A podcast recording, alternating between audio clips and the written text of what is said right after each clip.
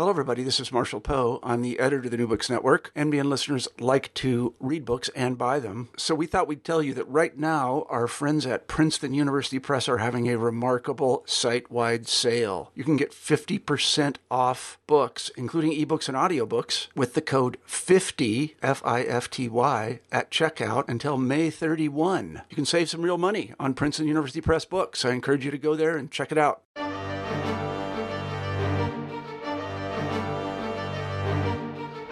Hello, everybody, and welcome to New Books German Studies, part of the New Books Network. I'm Craig Sorvillo, the host of the channel. Today we'll be talking to Dr. Pamela Potter about her excellent new book, Art of Suppression Confronting the Nazi Past in Histories of the Visual and Performing Arts, published by the University of California Press in 2016. Dr. Potter, hello and welcome to the show. Hello. Um, it's a pleasure to have you this morning. Um, I, we like to traditionally begin these interviews by having you tell us a little bit about yourself, uh, where you teach, how you got interested in history, um, the basics. Okay, and I'll try my best to keep it brief and not tell you my whole life story. Um, I'm a professor of German at the University of Wisconsin Madison, um, but my training actually is in the field of musicology. Um, I got interested in this topic really in high school when I was uh, doing a project on the Holocaust, and when I got to college, I became a major, I did a double major in music and history, and discovered that there was a huge gap actually in knowledge at that time or in interest and research on music in the Third Reich. Um, and it went on from there. I started investigating music in the Third Reich, and then I did my dissertation on uh, in musicology on the musicology discipline in Nazi Germany, actually before, during, and after, noting the continuities and also noting the complicity of the musicology discipline with the politics of the Third Reich.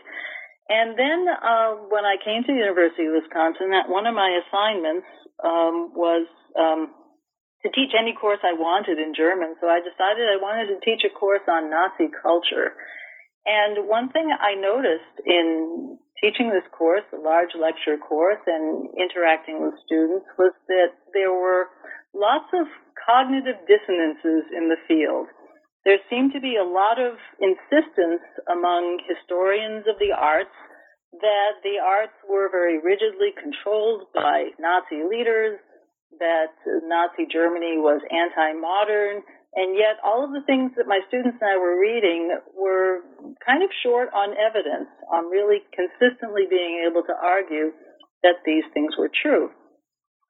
So this is something I've been pondering for decades, really, and and it got to the point where I realized that someone needed to write a book to look at why these tensions exist in the way people write the history of the visual and performing arts in Nazi Germany, and um, why uh, why we what we need to do to get beyond these cognitive dissonances and these tensions.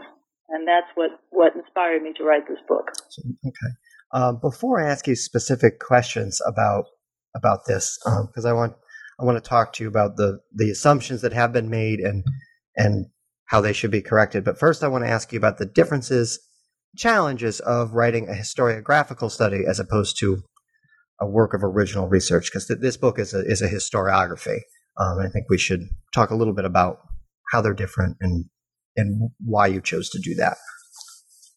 Well, that is a really excellent question because one of the thing, one of the most challenging things I found in writing this book and circulating drafts of it to colleagues and, and external reviewers and so on was that people approached this text thinking that I was going to be writing about the history of the arts in Nazi Germany. In other words, I was going to be reconstructing what happened. Um, and Part of that is because most of my work prior to this point was very heavily archival and really was intending on reconstructing the history, how it happened. Um, but in this book, what I'm not really, uh, I had to make it clear, particularly in, in the introduction, and hopefully I did make that clear enough, is that this is not a book that mines the archives to find out what happened. Rather, it's a book that looks at how historians have understood the role of the arts in Nazi Germany and in many cases misunderstood. And as a historiography, uh, in other words, a, a history of how history is written, um, what I felt it was important to do was to see how the politics of the 1940s, 50s, 60s, 70s, all the way up to the present, um, have influenced the way this history has been written and have hindered um, historians from asking certain questions that might have been considered taboo given the the global political situation. So I think it's really important. I'm, I'm gl- really glad you asked that question first off because I think it's important for anyone reading this book to know that this is not a history, but rather my primary documents are not archival documents. Rather, my primary documents are the histories of the arts that have been written since the 1940s, uh, all the way up to the present. Um, so I hope that makes it no, I think it makes it um, very clear. Um, so now I want to ask you about the assumptions um, that you're attacking, you're tackling, attacking in this book. Um, what has what have historians said about the arts, both visual and performing? Um, and we'll go through each because you you you take different periods. Um, so we'll start at the beginning and, and work our way up to the present. Right. So think the overriding um, assumptions are um, things that I, I tried to isolate into two big categories uh, in my intro, in my first chapter. Um, what I call, first of all, Nazification. And Nazification is a term that I'm using to describe how historians have assumed that the arts were quote unquote Nazified um, and I break that that problematic concept of Nazification that historians have, have, have applied, I break that out down into two categories. On the one hand is what I call structural Nazification, and the other one I refer to as aesthetic Nazification. Now these are very broad categories, but essentially what they, what they are describing is that um, structural Nazification, the way I use this term, means that historians have assumed that there was this very well organized, rigid, structural administration of the arts, where the arts were all very closely monitored, very closely controlled, and very closely micromanaged. So that's one assumption. The other assumption that I call aesthetic Nazification is that historians have assumed that the Nazi regime was not, were not only able to control what was done, but also to control how it was done. In other words, they were imposing very rigid aesthetic guidelines that were basically eliminate, trying to eliminate anything progressive or modern, and trying to bring uh, cultural, uh, the culture of Germany back into the 19th century that Nazi, the Nazi pro, the Nazi agenda was um, uh, single-mindedly anti-modern. So those are the two main assumptions that I'm um, I'm uh, working with.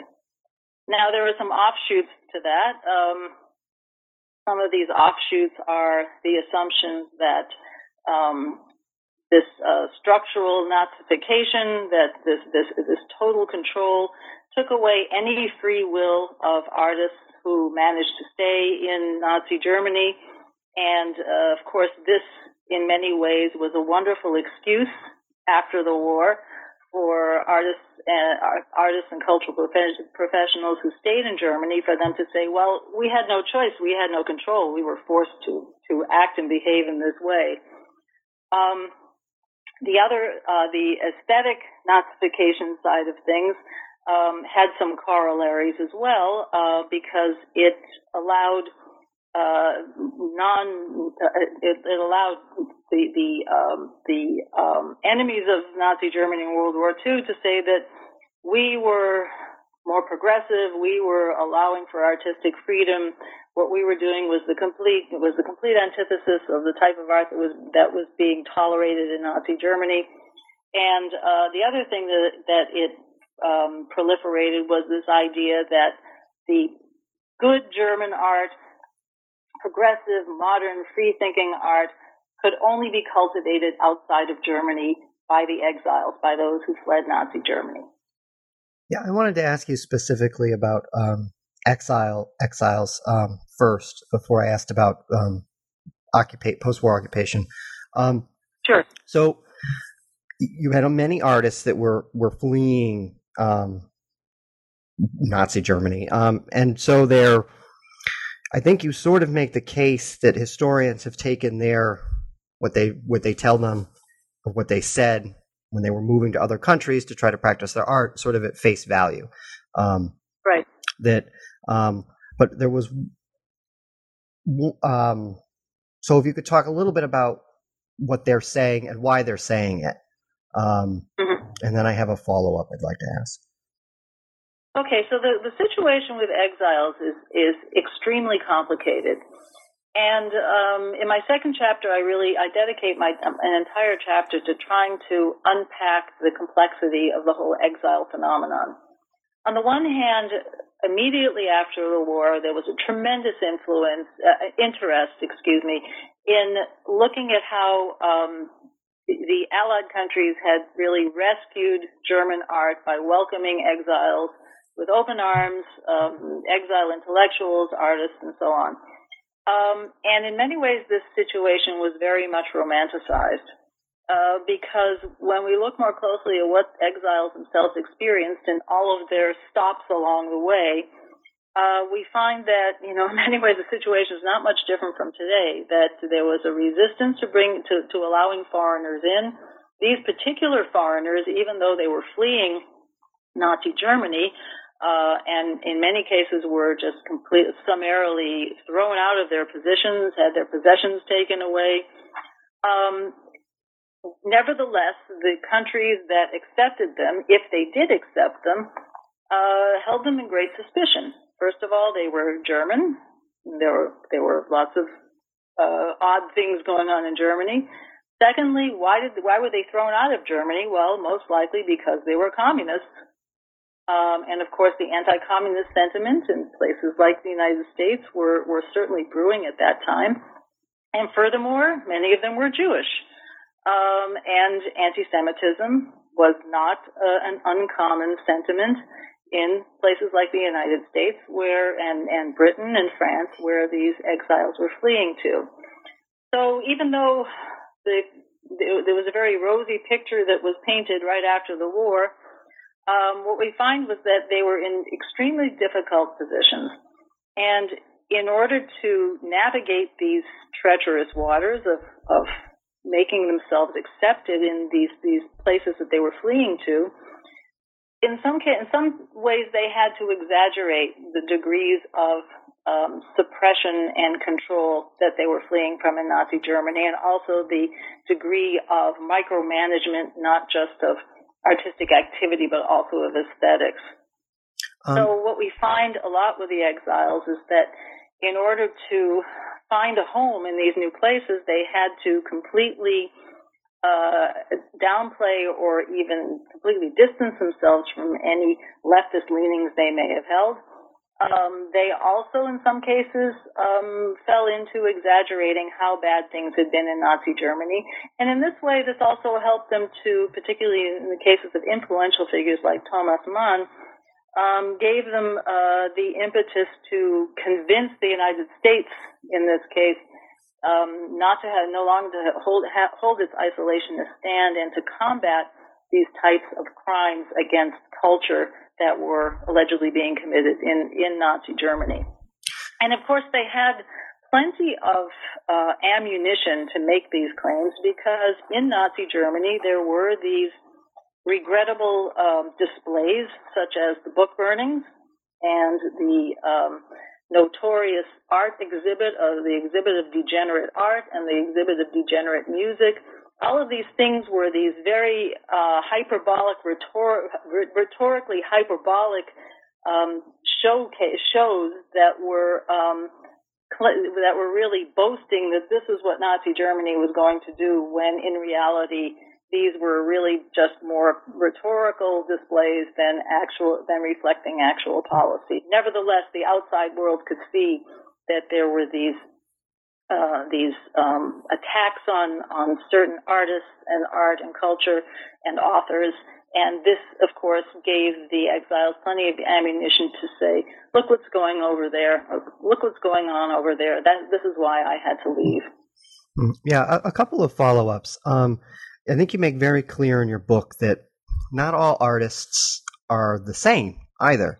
Um, they, depending on what field of art they were in, whether painting, uh-huh. music, um, writing, so on, theater, um, they had different right. exile experiences. Um, yeah. Some of them had better networks. Um, right. Uh, and you even make the case that in, in the language, language barrier is not as important, say, in music. Um, did you um, find that, th- that these differences were really, really wide? Because, you know, the tendency is to sort of paint them all with one brush. Exactly, exactly. And I think that this is also um, part, gets into the whole question of Nazi anti modernism. The uh, corollary to that is anybody fleeing Nazi Germany is a modernist. And this was not at all the case. And um, what had what has been a, a, a, trope that has persisted as a result of this is that all exiles fleeing Nazi Germany were anti-fascist and modernist. And what this has done is kind of made the whole definition of modernism that much more complicated because there were people who were traditionalists. There were people who were um, not necessarily uh, interested in pursuing um, experimental or shocking art. Um, but it, nevertheless, um, cultural historians, uh, art historians, music historians, theater historians have, have tried to force these people into that mold of being aesthetically progressive and experimental. Uh, and leftist as well. There's, there's been a tendency to try to make them all leftist, which in many cases they were not. They were actually a much more diverse group than um, than the the uh, than cultural history has has traditionally held them to be. Yeah, I think that was one of the things about that chapter that that struck me is that you know it, it makes sense when you read it um, that of course that it's not a uniformed thing, um, but you have this narrative in your mind um, that they're all the same kind of artists, same kind of ideas, and that's why they're being pushed out. Um, so I think it, it's great that you really highlighted that that's definitely not what's going on. Um, I want to make one other point though sure. is that in, in in this book in general, there's always I always found myself in danger of being labeled as a Nazi apologist and a uh, and a and and blaming the victims. And what I'm trying to do, particularly with my focus on the exiles, is not blame them for um, proliferating misconceptions about Nazi Germany, but rather to highlight how their situation was incredibly complicated. They they weren't all that welcome where they ended up, and how a lot of the their um, ways of negotiating these these these tensions and these conflicts have been largely misunderstood by a lot of people who read them 20 or 30 years later. So I'm not blaming them. I'm trying to get a better insight and more sympathy into the types of uh, types of obstacles that they were dealing with as exiles. Yeah, and, and certainly, I think anybody who reads the book um, wouldn't take away uh, that you were blaming them. Um, I think that would be that would be definitely unfair um, and not an accurate portrayal of what you're saying in the book. Uh, but I'm, I'm, glad you had the chance to to clarify that. Um, um, a second follow up about the Nazi state. Um, you also do a good job of explaining in the book that the Nazi state and Goebbels in particular, they weren't sort of all powerful in this respect. Um, you know, in right. terms of being able to control every piece of art or even wanting to. Um, right. You you can you talk about how their attempts to control the performing and visual arts were uh, not not uniform in the way the exiles were not themselves uniform, and and sometimes higher up on the radar and lower on the radar, the things they had to do, wanted to do. Right. So I think one maybe a different way of of, of approaching that question would be um, to um, maybe focus a bit more on intentions. And I don't really believe, I think that, that historians have, have been demonstrating really for the last 50 years, although some of the more vocal uh, voices in this area have been, as I argue, have been neglected. What they've been arguing for years is that um, this uh, Nazi cultural policy did not arise out of nowhere. Uh, but it was, in fact, a response to a lot of the things that the cultural professionals themselves were lobbying for. They felt that they needed um, they needed more secure economic securities. They needed to be more respected in society, um, and they had been lobbying for decades for these types of rights, for standardization, professional standardization, so they wouldn't have to compete with just anybody, any amateur on the street who would hang out a shingle. They wanted uh, workers' compensation. They wanted health insurance. You know, the same types of things that people want today. And they were, were these issues, these concerns were not being addressed. In the Weimar Republic, there was just no capacity to even pay attention to these issues. But once the Nazis came into power, you had people at the helm who considered themselves intellectuals, who considered themselves artists. Hitler, of course, considered himself an artist. Goebbels had a PhD. He was a novelist.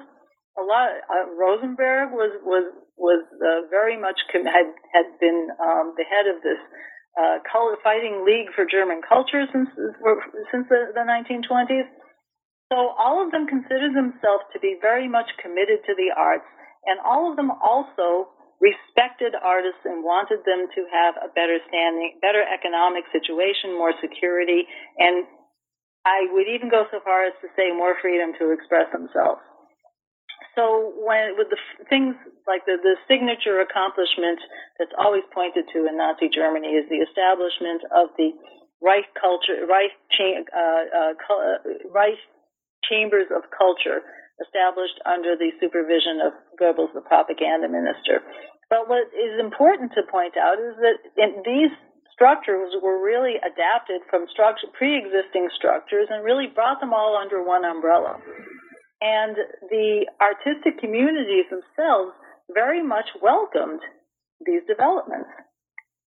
Um, a few examples of of, uh, of, of, of this.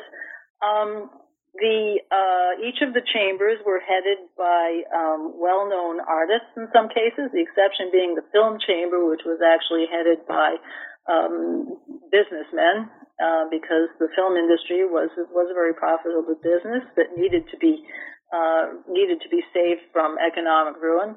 Um, but um, this idea of the Führer principle, you know, and this idea of Gleichschaltung, of synchronization, these were, I argue, uh, concepts that were very much welcomed by the arts professions because they felt that things had been in, in complete disarray and what these structures were doing were things like the uh, Reich Chambers of Culture were doing, were bringing all of these competing um, uh, organizations under one umbrella and really listening to their concerns and even creating some securities that hadn't existed before.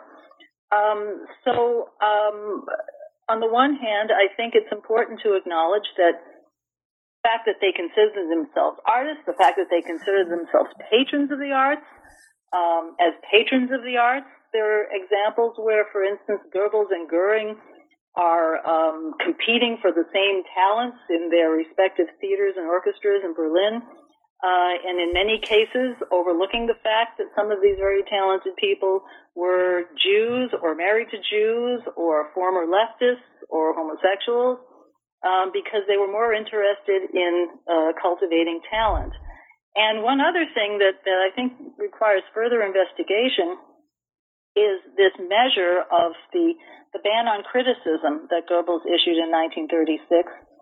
And I think there's a lot of evidence to show that this ban on criticism was not so much a draconian measure as it was something that was actually welcomed by the artistic community because they felt and I know this particularly in the case of music, they felt that with the proliferation of newspapers the, at the turn of the century, pretty much anybody could be a critic, could be could could write in the um, in the arts sections of newspapers, and could make or break careers. And a lot of um, a lot of arts professions saw this unbridled criticism as a real threat to their own economic security and their own existence. So I, I really do think that, first of all, it wasn't really enforced very well. It wasn't really carried out very well. But at the same time, I think Goebbels was doing it as a gesture to the to the artistic community, saying, "I'm going to protect you from these people who can attack you." Um, so I, I kind of turned the question around and looked more to the motivations. But I think another thing that's important to note is that instead of this rigid centralized structure, what you really had was a lot of um, competing influences for cultural cultural control. So the Reich Culture Chamber was not the only existing centralized structural administrative structure. Um, Rosenberg was competing for power with Goebbels. Um, the the the labor unions, the uh, German Workers' Front was competing for influence. The um, education ministry was also trying to uh, was also pulling in other directions. So there was a lot of a lot of competition and a lot of actual disorganization when it came to um, attempts to administrate uh, to to administer culture. And then of course it, there were there were local interests as well who were often doing their own thing. Sure, I think, and I think this is an important discussion because people have this assumption that the Nazi state was was very, you know, top down. Um, and that's just not the case. There were lots of competing interests, lots of competing factions, um, lots of tug of war going on, uh, not just in the in the arts, but in other areas of the government. Um, and and so, I think this was good. Um, so let's let's move past the war now. Uh-huh. we have we have occupation, uh-huh. and you and you do a chapter about occupation authorities. Um, right. And and how so can you talk about how the these sort of assumptions that you spoke about in the beginning sort of manifest themselves in, during occupation and a little bit beyond? And then we'll, we'll get to the cold war separately. So we'll okay. we'll do the immediate post-war years first. Okay. Yeah so in the immediate post-war years um, there are several things going on. So uh, on the one hand there's the the shock of the revel- revelation of how far the cruelties had been carried out. The discovery of, of, of the, what we now call the Holocaust, the concentration camps, the death marches, the um, vast numbers of um, innocent civilians murdered, and um, the uh, I think the uh, the Allies, the Americans probably more than others, were really shocked at what they discovered and um, the Soviets, having lost so many um, during the war, were um, were ready to uh, were, were very were, were angry and vindictive. And I think that this this shock, and I think you probably deal with this some in, in your work on the on the war trials. This shock was had a very strong moral imperative, and at the same time um, created a really difficult paradox for people to wrap their minds around. In other words, this paradox being here was Germany. Germany had been the beacon of culture and science and uh, philosophy, poetry, art, music.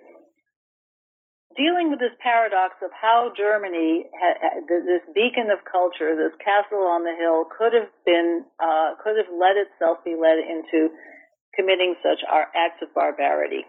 And I think that this is a, a, a, um, a very uh, difficult paradox for much of the world to comprehend. Um, and this is also a difficult conundrum for the Allies as they uh, as they occupied Germany. On the one hand, they wanted to do what they could to make sure this never happened again. Um, they um, came up with this notion of re-education and denazification to try to erase, to try to uh, eliminate any types of influences that might have led to this barbarity. But at the same time, they completely underestimated the scope of the project. Um, because how can you denazify Germany? How can you eliminate these cultural imperatives, these ideologies, these feelings of inferiority, these these um, um, eccentric notions of nationalism. How can you isolate that just to this 12, 12 year period? You have to look back to the entire you know, at least 100 years back of German cultural history to, to understand the roots of where this was coming from.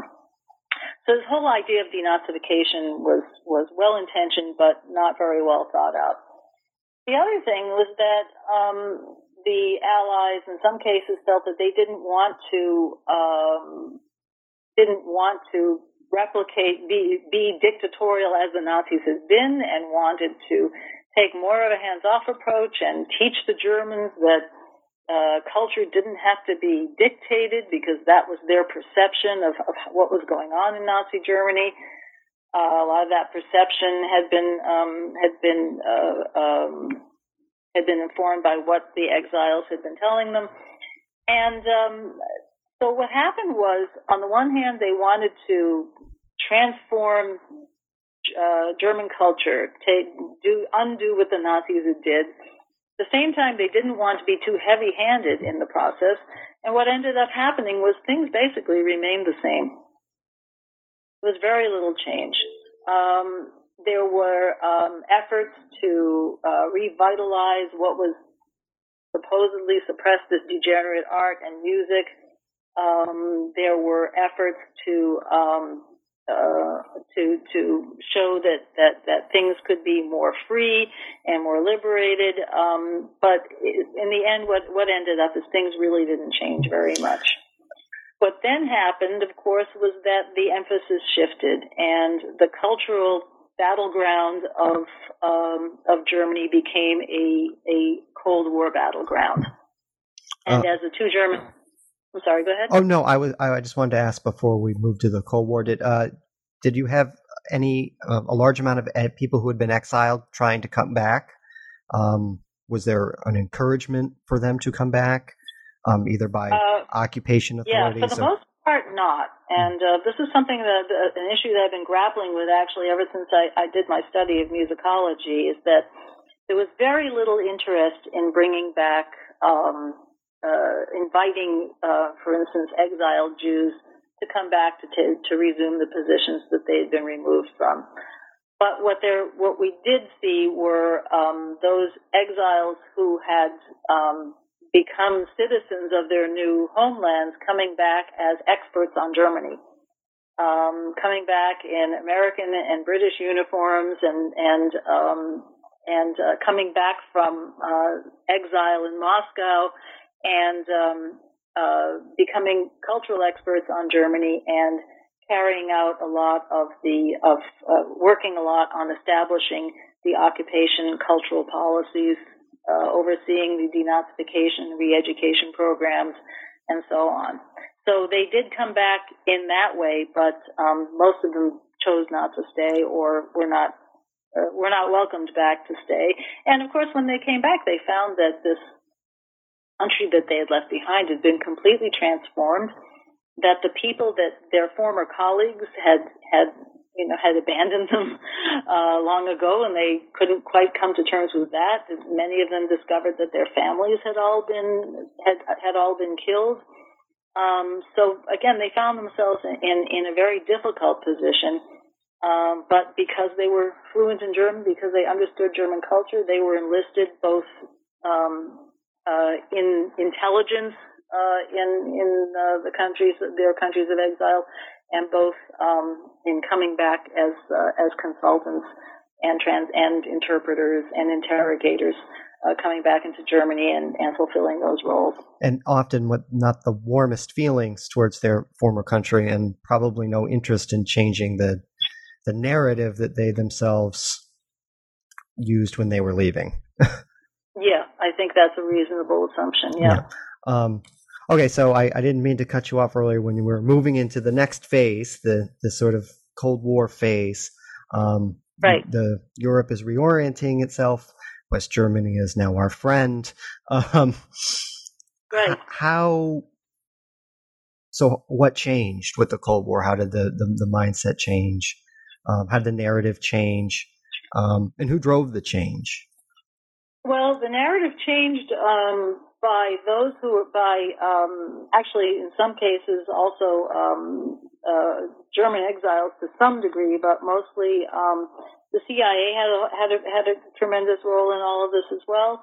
Um, the um, as the uh, Soviets were uh, formulating these anti-formalist policies in, in in the hands of Zhdanov and his edict, and um, uh, targeting uh, formalism and you know what we would consider to be modern and progressive, what they would call formalism, and and uh, alienated from the masses. Um, the um, uh, Western allies were seeing this as an opportunity to promote um, more experimental uh, artistic expression to surreptitiously uh, through the CIA to promote experimental visual art, um, less uh, surreptitiously to pro- through the radio stations to promote uh, modern music, um, to uh, proliferate the idea that Bauhaus architecture was something that had been pr- suppressed by the Nazis, and to promote the idea that experimental architecture was the wave of the future. And of course, the Soviets were uh, taking the opposite stance that art needed to be for the people, um, that uh, they were uh, building building things like Stalinallee in Berlin was um, um, continuing this this uh, neoclassical grandeur that Hitler had also favored. And what happened was both sides started blaming the, the other side of perpetuating Nazi aesthetics and um, um, on the one hand calling it imperialism, on the other other hand calling it totalitarianism, but but trying to align the new adversaries with continuing the Nazi legacy. Hmm. Um, and was this something that the the the art professions themselves um, participated in? Did you have sort of Western German musicians making this accusation of Eastern German musicians, or was this a political at the political level, um, or you know, media news media level? Kind of a combination of the of both. I think what, what's what's most interesting is that. Um, I think on, on some level, East German and West German artists and musicians and, and intellectuals wanted wanted to keep working together. um, in some cases, they were indeed uh, uh, criticizing the other side of, of imperialism on the one hand, um, uh, totalitarianism on the other, but um, they were also um, taking advantage of the opportunities that were given to them. So if the CIA was going to give you studio space to do to do progressive art, you were going to take it. If the uh, um, radio stations controlled by the Allies were going to give you airtime and commissions to write modern music, you were going to do it. And by the same token, the same thing was happening in the East. If you were getting encouragement and commissions to produce art that was more accessible to the public, uh, music that was more uplifting and patriotic, then you would do it. But at the same time, there was really not this stark division. In, in many ways, a lot of the artistic pursuits in both East and West um, may have been divergent at the beginning, but really started to come together over the years. Um, because they really weren't, you know, the, the arts artistic expression was was politicized on some level, but not universally. And as far as um, let's say in the case of music or theater, as far as performance outlets, a lot of the repertoire was still pretty much the, you were still listening to Beethoven and you were still seeing plays of Schiller in both East and West. These these traditions, these standard repertoires, were not being uh, altered all that much. Hmm. Um, so let's move a little bit to the future. Um, what is the future of this of this field, and, and what suggestions? I, am more interested in what suggestions you would have for people interested in the visual and performing arts. Where where do we where do they go next? First, they have to read my book, of course. sure, yeah, absolutely, yes, do that. um, but um, after they've done that, I think uh, what people will start hopefully start realizing is that the questions that we've been asking all all this time have maybe not been the most productive uh, questions to be asking. Um, the question of um, it, what is Nazi art? or the question of rather than saying, did the Nazis really control um, uh, the arts? As in, instead of ask, asking, did they control? One asks, how did they control, and how did artists respond to it? So I think rather than saying how did how did artists exist in this repressive um, repressive system, we have to start asking, was that really the case, and what kind of um, benefits did artists uh, artists and cultural professionals see in this in this um, uh, this new system. So that's one thing is is to stop asking the question how did they deal with it, but really start questioning was it really that bad. The second question is um, stop asking the question what is Nazi art, and I think it's important to say to to ask what was the art of the 1930s, and are there similarities um, between what we see going on in Germany and what we see going on in the United States and France. In other words, was this the culture and the art of the 1930s that was more universally um, exchanged and understood and, and, and driving the, the aesthetics? Um, the other question I think we need to um, look at is um, as we look at, you know, stop, stop trying to show the differences and look more at the similarities is um, what was it if if it wasn't the style or the system of control that made something specifically Nazi, what was it that was distinct about Nazi Germany? And that's where I think we need to start looking at things like rhetoric. The way, not so much that um, uh, the type of art that was promoted or how it was controlled, but rather how any art produced in Nazi Germany, any cultural products of Nazi Germany, regardless of whether they had been influenced initially by Jews or communists, everything that was created was celebrated as um, the cultural production of the new Germany. And I think it's really the, the rhetoric that's really for us really too important to acknowledge. Because one of the things that I think set um, historians off on the wrong course in the first place was to accept all of this boasting uh, of, of cultural achievements, of eradicating Jewish influence, all of these things, accepting all that at face value, when it was really more hyperbole, really more wishful thinking than a report on the status quo. So I think we need to recognize the power of rhetoric, and I think we also need to look more carefully at um, the uh, power of spectacle, ceremony, um, mass gatherings, media, all of these things that were very powerful um, mechanisms for winning over the German population. And I would add means that were not exclusive to Germany. Um, these were tools that were effectively used in fascist Italy and some have also argued tools that were effectively used in Roosevelt's America. So I think we we need to um, stop. First of all, stop isolating the Nazi period as as a as a, uh, a historical anomaly. We need to show we need to look at continuities from before 1933 and after 1945. We also need to look at similarities between what was going on in Nazi Germany and what was going on elsewhere in the world.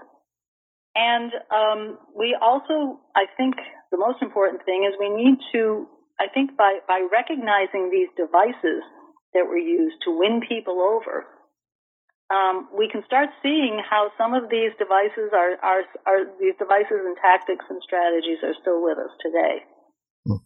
Yeah, so, but- if anything, I think that's the most important thing that I would hope that people would take away from this book is to stop viewing Nazi Germany as some um, extraterrestrial dystopia, uh, but seeing it as a place where people lived their lives, were found themselves won over by a lot of the the rhetoric and xenophobia that they were constantly being uh, being fed um, how this allowed them to um, witness the um, the persecution of their neighbors and not do anything about it, and um, how they found a lot of hope and promise in uh, what what they were hearing on a daily basis.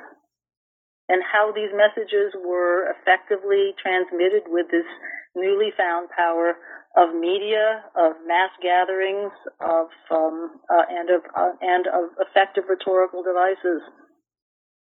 Yeah, there's definitely a lot in this book that is very timely, um, and I I'm glad you got the chance to uh, tell our listeners a little bit about that. And I think those are some some great things, some great questions for people to think about. Um, hopefully, they will start by reading your book, and then they can go and investigate some of these other things. Um, well, I've taken up a lot of your time today, um, but I do have one final question before I let you go. Um, what are you working on now? Well, uh, a couple of projects. I've just finished um, co-editing a collection of essays on uh, music in World War II, which actually does get back to these questions of uh, new media and how they completely transformed the, the uses and the role of music in um, in the Second World War. Um, and we're hoping that, that that will come out next year. Um, a short-term project I'm interested in pursuing is actually, um, and I think this uh, maybe typical of other author, authors as well, is that when you first set out to write a book, you're very ambitious, but there's always, at least this has been my experience, there's always one chapter that you just don't have time to write. And the one chapter I didn't get to write, I think might actually be an extended essay or even a small book, um, looking at how the uh, whole phenomenon of denazification um, which was really a fiasco and, and a bad experience of both the Germans and the Allies, um, has been kind of underplayed in in uh, German history. Um, and yet, I find that in the writing of, in the work of art historians, theater historians, music historians, when who are so focused on the life and works of individual artists, individual cultural figures, there still seems to be a very strong imperative of denazification in all of the things that people write. And still, when you're dealing with someone who lived through the Nazi period, um, to try to label them in very black and white ways as either a Nazi or a non-Nazi. And I think that this has really permeated a lot of the ways that these figures are still being treated in um, in the culture in in cultural history. So that's one thing I, I, I would like to finally get out. And beyond that, I've been I've been working on a very long term project over many years of collecting, going back to doing more archival work um, and writing a uh, history of um, musical institutions in Berlin uh, from the 1880s up to the um, building of the Berlin Wall. So that's my bigger project that I hope to uh, finish in the next few years. Well, those all sound fascinating. No pressure to get them done quickly or anything, but I hope when you do get them done, um, I can have you back on the show to talk about them. Um, well, that would be wonderful. Um, I want to say again that I, I, really enjoyed having you on the show. Um, I really like this book. Uh, I think people should go out and read it. And so, and I also want to thank everybody for listening to New Books in German Studies, uh, again, a part of the New Books Network. And we will see everybody next time.